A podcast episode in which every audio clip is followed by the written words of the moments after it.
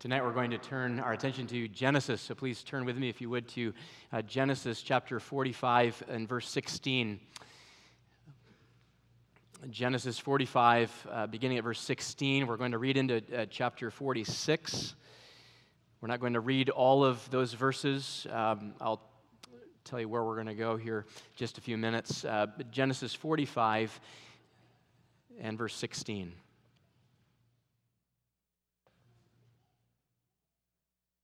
So let's listen together to God's holy word. When the report was heard in Pharaoh's house, Joseph's brothers have come, it pleased Pharaoh and his servants. And Pharaoh said to Joseph, say to your brothers, do this, load your beasts and go back to the land of Canaan. And take your father and your households and come to me, and I will give you the best of the land of Egypt, and you shall eat the fat of the land.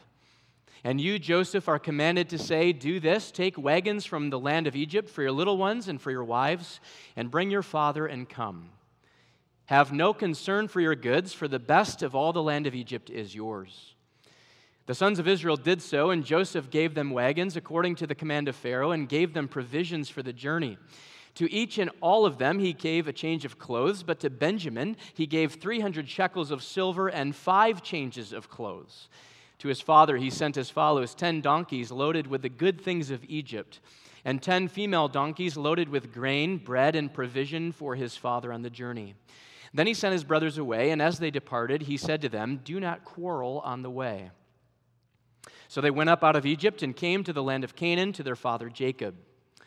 And they told him, Joseph is still alive, and he is ruler over all the land of Egypt. And his heart became numb, for he did not believe them. But when they told him all the words of Joseph, which he had said to them, and when he saw the wagons that Joseph had sent to carry him, the spirit of their father Jacob revived. And Israel said, it is enough. Joseph, my son, is still alive. I will go and see him before I die.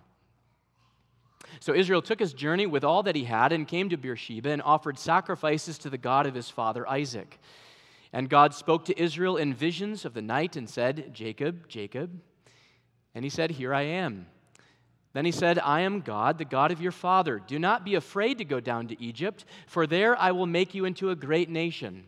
I myself will go down with you to Egypt, and I also will bring you up again, and Joseph's hand shall close your eyes.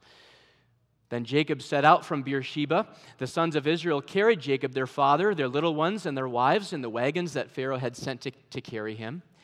They also took their livestock and their goods, which they had gained in the land of Canaan, and came into Egypt, Jacob and all his offspring with him, his sons and his sons' sons with him, his daughters and his sons' daughters, and all his offspring he brought with him into Egypt.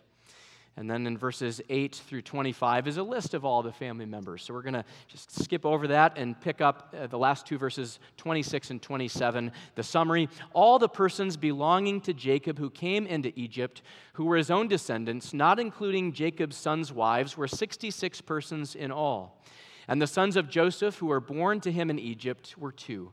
All the persons of the house of Jacob who came into Egypt were 70.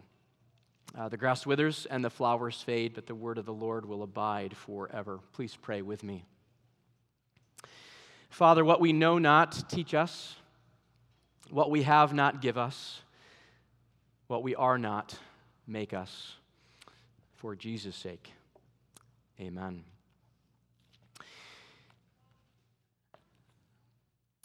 Well, Grace, you are see, been making our way through the story of Joseph over the last number of weeks and even months.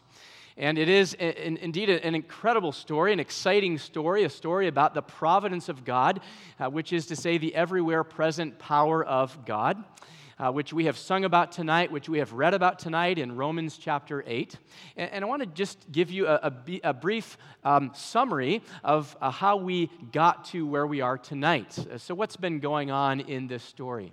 Well, back in chapter 37, we're introduced to Joseph, who was 17 years old at the time, and he was favored by his father Jacob. He was given, as you'll recall, a coat of many colors, and he also received a couple of dreams, visions, where he was told by God that people would bow down to him. His own family would bow down to him. And so between his father's favoritism and the robe and also the dreams, his brothers didn't like him very much. And so it occurred on one day as he went to check on them far away in a field as they were tending to their sheep. They took a look at him and said, let's destroy him, let's get rid of him. But sort of at the last minute, you may remember if you're familiar with the story, they decided instead to preserve his life, but to sell him to a group of Midianites who were traveling by.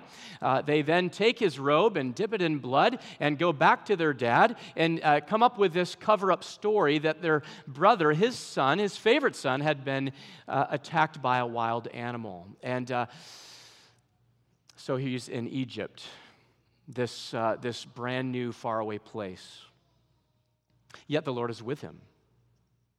Everywhere he goes, the Lord is with Joseph. And this doesn't mean it was easy for him. In fact, when he lived in Potiphar's home, he was falsely accused by Potiphar's wife.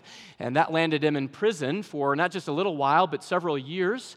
And it was in prison where he ended up interpreting a dream of Pharaoh himself, where he said, there will be 7 years of plenty and 7 years then of neglect, of famine, of need. And so he came up with his idea and shared it with Pharaoh, and Pharaoh liked the idea. During the 7 plentiful years, he suggested that they put grain away, a little each year, so that at the end of that time, during the famine, they would have plenty left over to provide for the Egyptians and even the surrounding nations who might come to buy food and grain from him. Well, 20 years or so pass by during this time between when Joseph is sold into slavery and now when he is essentially the prime minister of Egypt. And things back in Canaan were not good. There was a severe famine which led Jacob to send most of his sons to Egypt because he had heard that they had grain there. And so they go and they meet with this powerful man, and they don't realize that it is Joseph himself. But Joseph doesn't reveal his identity at first. He has a series of tests for his little brothers, or some big brothers, and he's wondering if they had changed at all over these last 20 years. Had they grown at all, or were they the same cold-blooded boys that had sent him away and sold him to the Midianites while they enjoyed a lunch? Well, earlier in chapter 45 is when Joseph finally reveals himself to his brothers in this emotional scene where Joseph lavishes them with love and forgiveness and grace. And the scene includes these grown men weeping as they're reunited together in this most profound way. Which is what brings us here into the passage before us this evening. But there are still a number of questions that remain. What will become of this family? Will God's promise to Abraham all of those years before come to fruition? Or would they not, on account of the famine on the one hand and the sinfulness of this family on the other? Would they be preserved? And not only that, how would Pharaoh treat them? How would Pharaoh deal with this family? Would he care about them at all? Because it's emphasized in the text earlier that while Joseph has been promoted, he's number 2 in the land. Number 1 in the land is Pharaoh himself. Would he care? Or would he kill these brothers who end up coming over here? And that's where we're tonight as we consider this evening, first of all, a friend's generosity as we go through the text together, a friend's generosity. Notice right away in verses 16 through 20, Pharaoh's response to Joseph's family coming back to be reunited with him. We see this in verses 16 through 20. Pharaoh is pleased upon hearing the news. He says to Joseph, say to your brothers, do this, load your beasts and go back to the land of Canaan and take your father and households and come back to me, and I will give you the best of the land of Egypt. Do this, he says to Joseph, take wagons from the land of Egypt for your little ones and for your wives, and bring your father and come. Have no concern for your goods, for the best of all the land of Egypt is yours. Now, what led the Pharaoh to act towards this family with such kindness? Well, certainly the Lord was at work.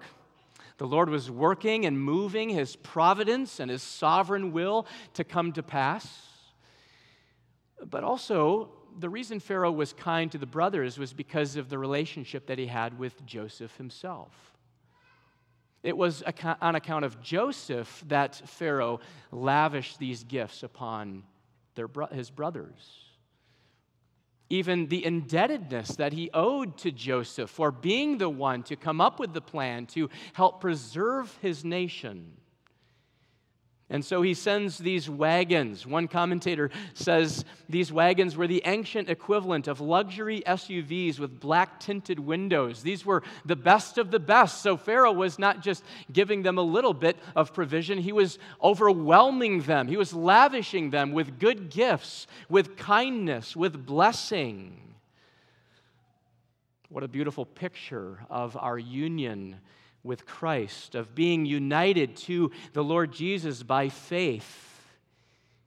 Not physical blessings, although God does give us all that we need in this life, to be sure, but spiritual blessings, because we are united to Christ. If you are here tonight and you believe in Jesus as your Lord and Savior, then God is delighted to lavish you and I with blessings, Paul says in Ephesians 1, verse 3.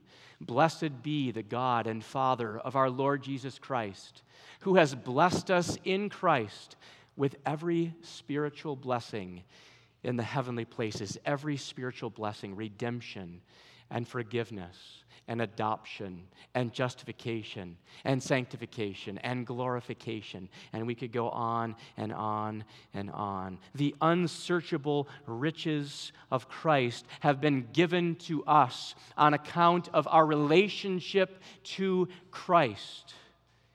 Just as these brothers of Joseph, though they didn't deserve it, received these kind gifts from the Pharaoh because of their connection to Joseph. The question is, as we think about all of our spiritual blessings, these unsearchable riches, are we enjoying them? Are we celebrating them? Are we digging deeper into the Scriptures to explore them further? Do they lead us to celebrate God's goodness in the gospel? These spiritual blessings which God is pleased to lavish upon us. In his book, The Gospel for Real Life, Jerry Bridges shares a story. Some years ago, our pastor, he writes, told an unusual story about a southern plantation owner who had left a $50,000 inheritance to a former slave who had served him faithfully all his life. That was quite a sum of money in those days, perhaps equivalent to $500,000 today. The lawyer for that estate duly notified the old man of his inheritance and told him that the money had been deposited for him at the local bank. Weeks went by, and the former slave never called for any of his inheritance. Finally, the banker called him in and told him again that he had $50,000 available to draw on at any time. The old man replied, "Sir, do you think I can have 50 cents to buy a sack of cornmeal?" Not having handled money most of his life, this former slave had no comprehension of his wealth. As a result, he was asking for 50 cents when he could easily have had much, much more. And Bridges concludes, the story illustrates the plight of many Christians today. The Apostle Paul wrote of preaching to the Gentiles the unsearchable riches of Christ. Paul was not referring to financial wealth, but to the glorious truths of the gospel. To use the figures from the former slave story, Paul was saying that each of us has $50,000 available to us in the gospel, yet most of us are hoping we can squeeze out 50 cents worth. Why is this true? The answer is that we don't understand the riches of the gospel any more than the former slave understood the riches of $50,000. Friends, we are so rich in the gospel of Christ.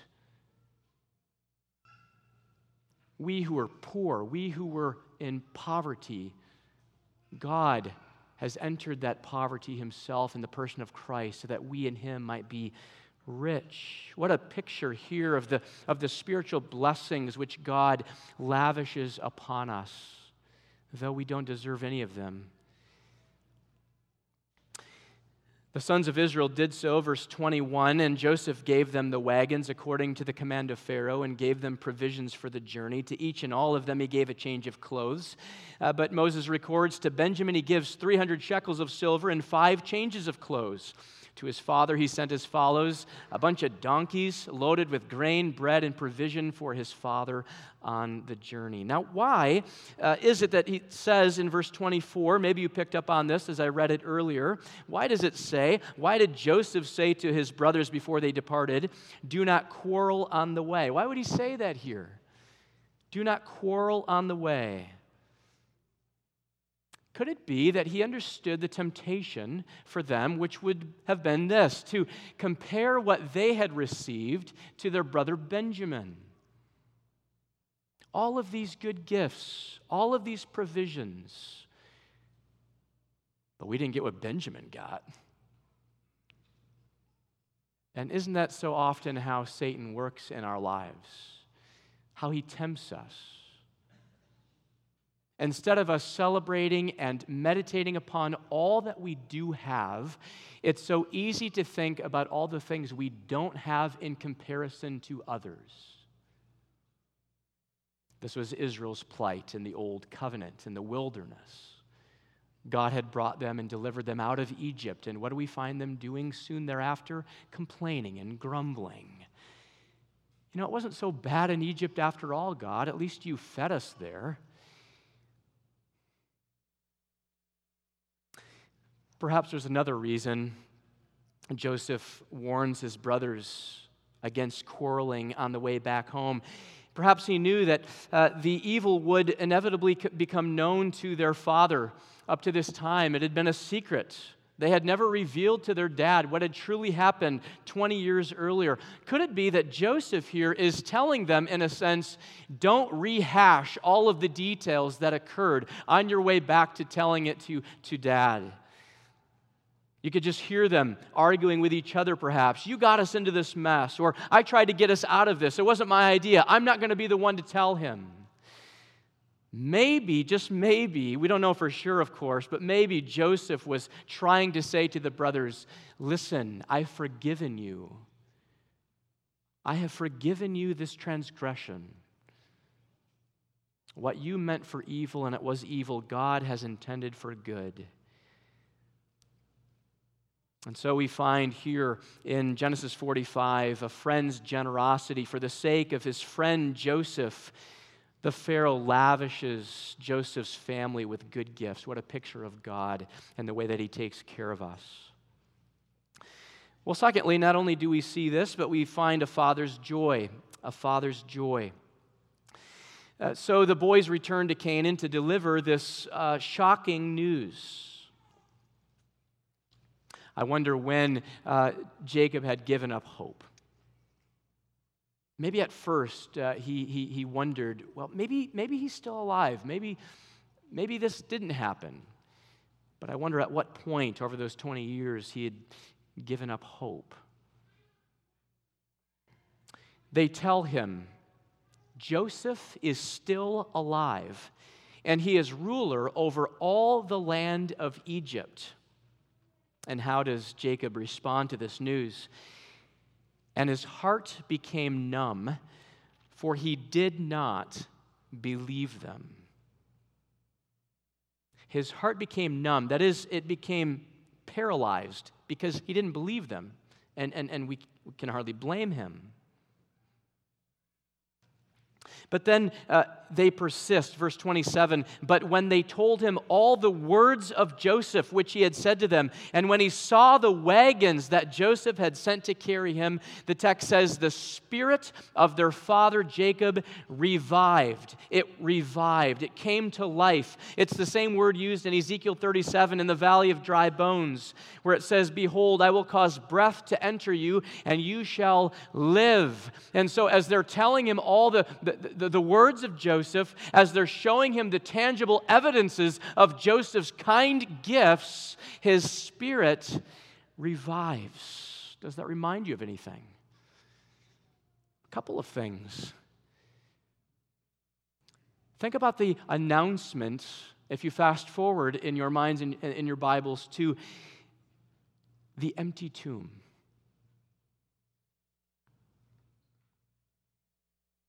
No, it can't be. We just saw him crucified. And yet they go to the tomb to see for themselves. And then they meet Jesus, and Jesus gives them further proof. He talks to them. He eats with them. He shows them his wounds. He preaches the gospel to them. And suddenly they go from uncertainty and doubt to absolute conviction. Indeed, Jesus is alive. It also reminds us of our spiritual new birth, which we call regeneration. That wonderful supernatural work of God, whereby he works by his Holy Spirit and causes us to be born again. And perhaps at first we hear the gospel and we're numb to it. Maybe this is your experience, maybe your testimony. Maybe you came to church for a while and you heard the gospel preached, and yet it didn't stir you. It didn't do anything within you. You thought, well, it's too good to be true, or I don't think I need to be saved, or God could never reach me. And then suddenly, through the preaching of the gospel and the ministry of the Holy Spirit, the Spirit of God himself opens your blind eyes to see the wonders of the gospel for you. What a wonderful thing it is. The Spirit revives our spirit. This is spoken of in John chapter 3. The Spirit goes where he wills. Jesus is teaching Nicodemus, that which is born of the flesh is flesh, and that which is born of the Spirit is spirit. Do not marvel that I said to you, you must be born again. The wind blows where it wishes, and you hear its sound, but you do not know where it comes from or where it goes. So it is with everyone who is born of the Spirit. I remember hearing a story a number of years ago that was told by the Gideons of a rabbi, a Jewish rabbi, who was a professor, who studied the New Testament to be able to refute it. And so he knew the New Testament inside and out, backwards and forwards. He knew the New Testament. But one time he was on a trip to raise funds or something, and he found himself in a hotel room, and wouldn't you know it, he pulls out the drawer and he takes out a Gideon Bible and he turns to John 3, and by the time he's done reading John 3, the man is on his knees giving his life to Jesus Christ. And how do you explain that? He had read John 3 maybe 100 times before. The Spirit of the living God revived him. I find verse 27 just absolutely wonderful. First, he didn't believe him. But when they persisted, when they told him all the words of Joseph and showed him the wagons and the provisions, his spirit revived. It's a reminder to all of us that as we teach the gospel and as we evangelize those around us, we are the means God often uses, but it is the Holy Spirit who brings about new birth. It's also a reminder to us as parents, isn't it? Those who are parents here tonight, our children, we know, must be born again, but they cannot do it, nor can we in our own strength. We are called, like Joseph's brothers, to tell them the good news. There's a wonderful passage in Deuteronomy 6, and many of you are familiar with it, where it talks about, love the Lord your God with all your heart, soul, mind, and strength, and these words that I command you today shall be on your heart, and you shall teach them diligently to your children, etc. But there's another place in chapter 6, verse 20. I love this. Verse 20 of Deuteronomy 6, when your son asks you in time to come, what is the meaning of the testimonies and the statutes and the rules that the Lord our God has commanded you? Then you shall say to your son, we were Pharaoh's slaves in Egypt, and the Lord brought us out of Egypt with a mighty hand. And the Lord showed signs and wonders, great and grievous, against Egypt and against Pharaoh and his household before our eyes, and he brought us out from there. And so when your son asks you in time, what does this all mean? When your son or daughter asks in time, what does my baptism mean? When our sons and daughters at some time, Lord willing, down the road, asks us, what do these things mean? We are to tell them. We are to tell them as Joseph's brothers tell their father. But not only are we to teach the gospel to our kids, not only are we to evangelize with the gospel to our neighbors, but we are to also give them tangible evidences, these wagons, these things that they could, Jacob could see with his eyes. If there's a disconnect, loved ones, between what we say and how we live, this is a problem. Now, part of what we say and part of our testimony is that we're weak and we're broken, and it is a life of humility and a life of repentance because we're not perfect, we're far from it. But there needs to be a connection between what we say and how we live. What a reminder tonight. They told him all the words of Joseph, and when he saw all that they had been given from Pharaoh, the spirit of their father Jacob revived. In verse 28, look there with me if your Bible's open. And Israel said, it is enough. Joseph, my son, is still alive. I will go and see him before I die. A father's joy. Well, that leads us then finally into a family's journey. We've seen a friend's generosity, a father's joy, now a family's journey. So Jacob then takes his whole family on this great journey, and before he gets there, he stops at Beersheba, which is the southernmost tip of Canaan, which would have been a big deal for him to leave Canaan, to leave the promised land. Verses 2 through 4 of chapter 46. God meets with him and ministers to him. God spoke to Israel in visions, and he said to him, here I am. And he said, I am God, the God of your father. Do not be afraid to go down to Egypt, for there I will make you into a great nation. I myself will go down with you to Egypt, and I will also bring you up again, and Joseph's hand shall close your eyes. See, brothers and sisters, God is so very faithful. Despite Jacob's fear, God strengthens and upholds his faith. Despite our fears, God strengthens and upholds our faith. He ministers to us. He speaks to us through his word and by his spirit. When we hear the gospel, when we read the scriptures, when we celebrate the Lord's Supper, God is there again and again telling us, I am with you. Do not be dismayed, for I am your God. I will help you and uphold you. I will strengthen you with my righteous right hand. For those going off to college for the first time, he's with you. He's faithful. He'll walk with you. He'll be your guide. He'll be your friend. And so we go in that confidence. We go by faith, not by sight. So Jacob, having met with God, God revealing himself to Jacob once again out of his kindness, then we read, Moses records this great caravan. He sets out from Beersheba. The sons of Israel, verse 5, carried Jacob, their father, their little ones, their wives, and their wagons that Pharaoh had sent to carry him. They also take their livestock, their goods, which they had gained in the land of Canaan, and come to Egypt. Jacob and all his offspring with him, his sons' sons with him, his daughters and his sons' daughters. All his offspring he brought with him to Egypt. In fact, it ended up being 70 people in all, if you include the sons of Joseph and Joseph himself, who would then end up finally in Egypt.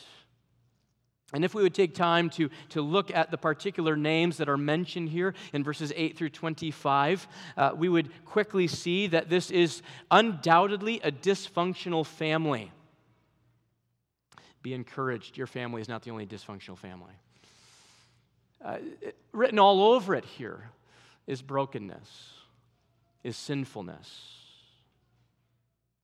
One commentator says, they were inept misfits like Reuben, efficient swindlers like Jacob, and those with a history of sexual sin like Judah.